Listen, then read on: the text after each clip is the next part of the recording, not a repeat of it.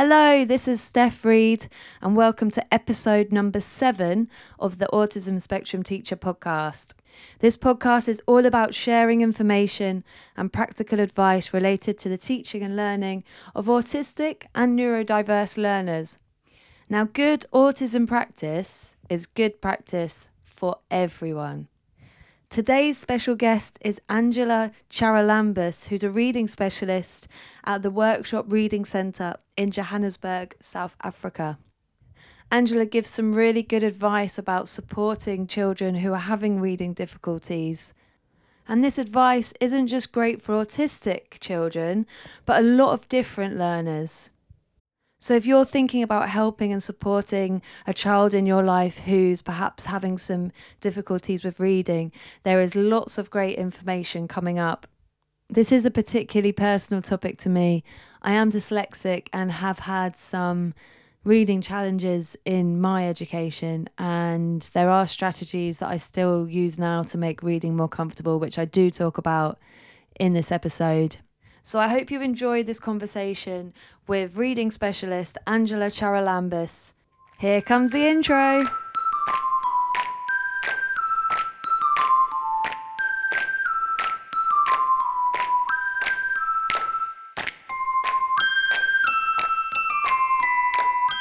And here's your host, my favourite teacher, Steph Reed. Angela, thank you so much for joining me on the podcast.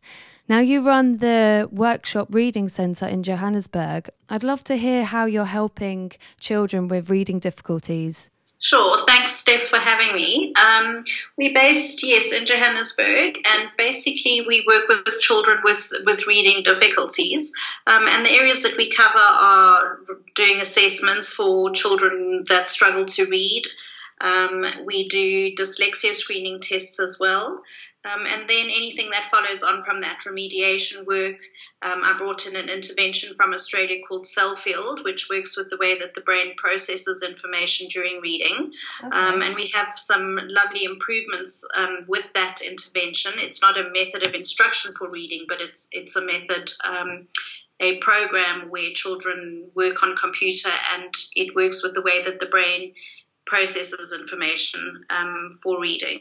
Oh. And then, having come out of that, we, we realized that a lot of parents and teachers also need support with children with difficulties, and that led to the development of various workshops that we run. Um, for children, comprehension, inferential skills, that type of thing, um, yeah. and for parents as well as teachers.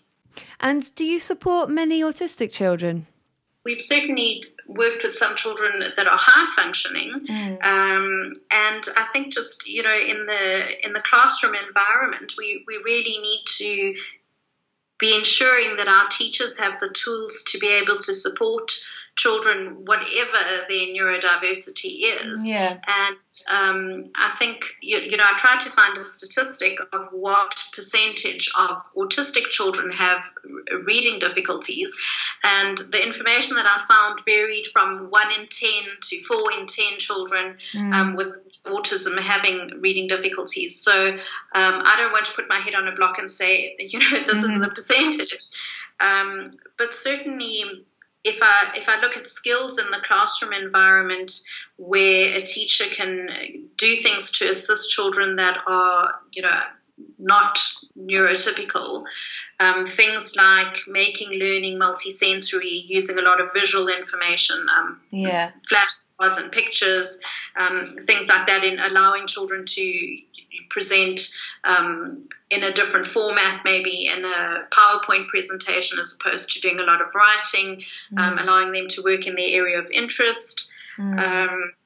Um, mm. And really, just um, you know, accommodating children in ways that they need. Um, a lot of children with with um, that are very have a lot of sensory issues, whether they are autistic or not, we need to accommodate them in a classroom by making sure that we're sensitive to whatever sound or light um, is in the environment. And, you know, we want them to be relaxed and comfortable in that learning environment. Yeah, yeah. And in this way that we are teaching children with difficulties um, by breaking up the lessons into manageable chunks, revising what's been doing, what's been done before, um, giving an outline of where we're going. So just making sure that the child is comfortable of where we've been and where we're going in terms of the lesson plan and so on. Yeah. Um, so, you know, starting early, um, direct and explicit instruction, breaking up instructions into little manageable chunks, um, all of those things that I think we we need to do with, with children that struggle with learning would be relevant for autistic children as well. Yeah, yeah. And uh, everything you just said there would help all children. Yes. Yeah, all those all those strategies that, you know, really make learning visual and multisensory and, and like you said, breaking down tasks into into manageable chunks and, and revisiting learning. Yes, they can help all children and, and I'm I quite often have conversations with uh, teachers and head teachers and talking about how good autism practice and good inclusive practice is good practice for all children. Yes, precisely. It really, really is. Um, and I think you know there, there's definitely an intersect of of children with, for instance, attention difficulties and autism. You know, so mm. um, for instance, you know, sensory processing or meltdowns and social skills could be um, an, an intersect for both of those areas. Mm. So I think we just really need to be educating and, and supporting teachers so that they can support children. Yeah. Um, and I think that worldwide is, is something that needs to be done. Yeah. Uh, just so that we can, you know, make teachers aware if that child has a reading difficulty, don't make them read aloud in in in a classroom situation, so that we we really can accommodate and and get our children through the schooling system, as I said, with their confidence and their self esteem as intact as possible. Teachers and teaching assistants. Do you want to feel really prepared and equipped to meet the diverse needs in your class? Do you want to effectively manage, de escalate, and minimize behavior that's challenging? Do you want to confidently and effectively lead your team in the classroom to maximize impact? Or do you want to stop spending lots of time looking for resources and strategies? Then I'm here to help. Autism for Teachers is an accessible anytime online training course designed to help teachers and teaching assistants meet the holistic needs of autistic children and young people. After consulting in lots of different schools as an autism specialist teacher and advising hundreds of teachers and school leaders on high quality autism provision and practice, I've put together Autism for Teachers to give you an easy and accessible way of gaining the practical strategies and resources that are going to help you effectively support autistic children's learning. Expand your knowledge of autism developing communication, supporting sensory processing, emotional regulation, behaviour, and social interaction with a comprehensive resource base of bite sized videos featuring lots of practical ways that you can help and support children's learning, progress, and well-being. Perfect for busy teachers.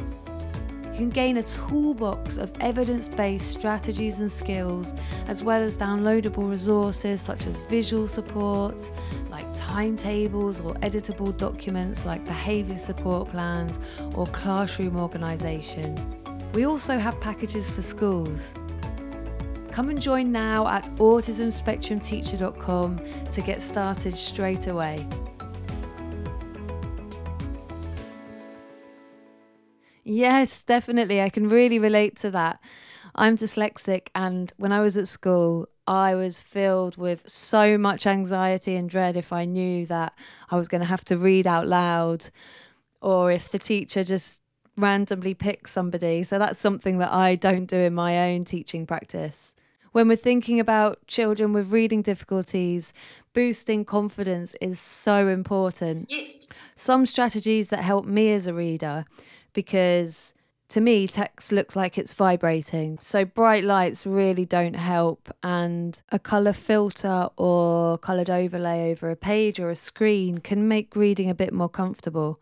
Well, it's, a, it's such a simple thing, you know, and yeah. to, to put a color overlay onto a white page, and, and if that's going to assist a child, mm. um, it's such a simple little tool to use just to make them more comfortable with reading. Yeah, yeah. Um, we need to just be sensitive to all of those things. And again, coming down to just a bit of um, awareness and uh, you know from the, the a parent and a teacher perspective as to what tools can be used in the classroom just to to accommodate children. Yeah, and I really liked what you said about using the child's interests because especially for young children to try and engage them in reading when they've got something about their favorite characters or they you know if they love cars or they they they love superheroes having a, a book about that is already going to capture their their interest no matter what their needs are. So um yes yeah, it's, it's really important to to use and harness those interests Absolutely, and I think we want to maintain a love of reading, even for children that that struggle with reading. Um, we recommend reading from three different areas. So, reading mm. really easy material, which boosts confidence. Um, you know, either a comic book or reading a simple book to a younger sibling or something like that that is below age level, but something that they cope really well with. Um, and that really does um, boost their confidence and give them that feeling of I really can do this.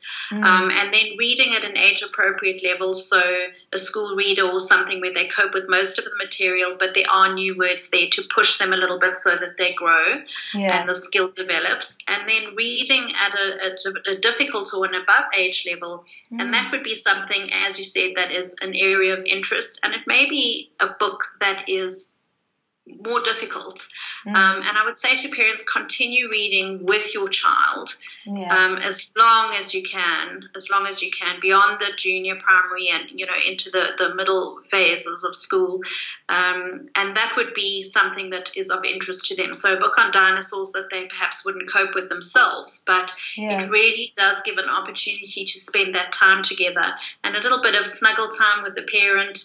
Um, you know, can only just manifest that love of reading and continue to keep them interested in books, even if it's something that is a, a challenge for them um, in the school environment. You know, mm. to have that one on one time where you're reading something that you really enjoy and are interested in. Um, and, and we say it doesn't have to be something that they are reading themselves, but for a parent to still read to, to a child. Um, it just keeps that love of reading alive. Yeah, no, that's really important, especially to see your parents enjoying reading as well. Um, already that's going to spark an interest from from children. Angela, I wonder if you have any success stories you could share. I really love to hear about, you know, when things go really well. Uh, maybe it's a specific child or a group of children or something that something that's worked really well.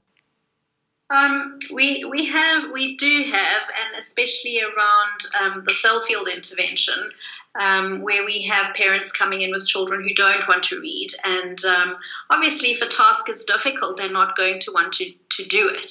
Yeah. Um, so we, you know, we put children through the intervention or worked with them in the remedial environment and we've had feedback from parents. Um, one child that I worked with had a convergence issue, so she had a visual processing difficulty, and she went for her visual therapy. But because of this this visual processing difficulty, she hadn't wanted to read, mm. so she was behind her reading age, and we really just wanted to bring the auditory and the visual together, and we put her through the Cellfield intervention. Um, she was one of my first Cellfield clients actually, mm. and um, her mum phoned me a couple of weeks after the, the Cellfield treatment and said to me, I just have to share with you that I was walking down um, the passage last night and I, I, I, looked at her, I walked past her room and I said, Put down that book and turn off that light. she says, as I stepped back into the passage, I thought, oh my goodness, is that really the child that I just said those words to? you know, she was a child who had never wanted to read, and all of a sudden, she, because it was now something that was easier for her, she just developed this love of reading and, and discovered the world of books. yeah. and became a little bookworm.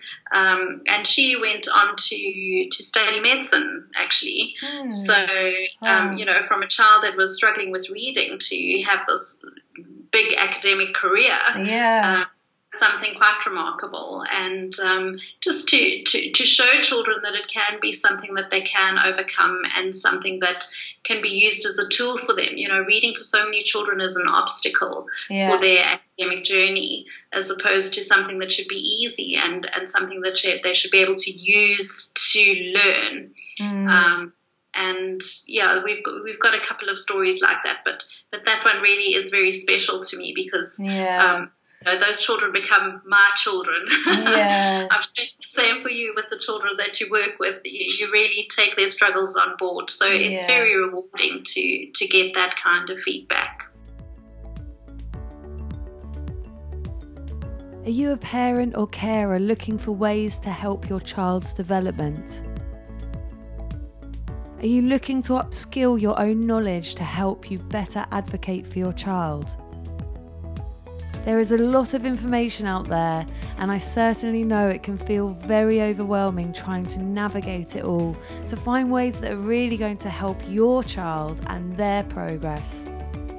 Autism for Parents is an accessible anytime online course full of bite sized videos and downloadable resources, giving you lots of practical ways and tips that you can help your child in the areas of developing communication, sensory needs, behaviour, emotional regulation, transitions, and social interaction. I'm also offering further personalised support with myself, Steph Reed, an autism specialist teacher and consultant, to help you identify tailored ways to help your child. Come and join now at autismspectrumteacher.com.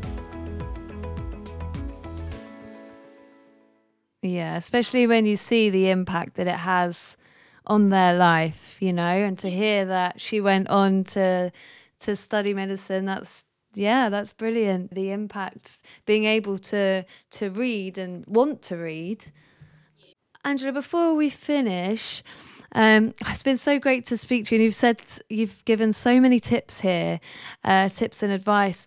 Yeah, is there anything else that you'd like to share with the parents or teachers who are listening that may, if they're they they have a child who's perhaps learning to read or um, having reading difficulties, there is is there something that you would like to say to them that would be the first thing they try, or any advice or a takeaway from this conversation? Um, I think it, it, you know, a child can succeed, and I think that's important to just keep in mind. Um, that every child is different and they can succeed no matter what their difficulty is.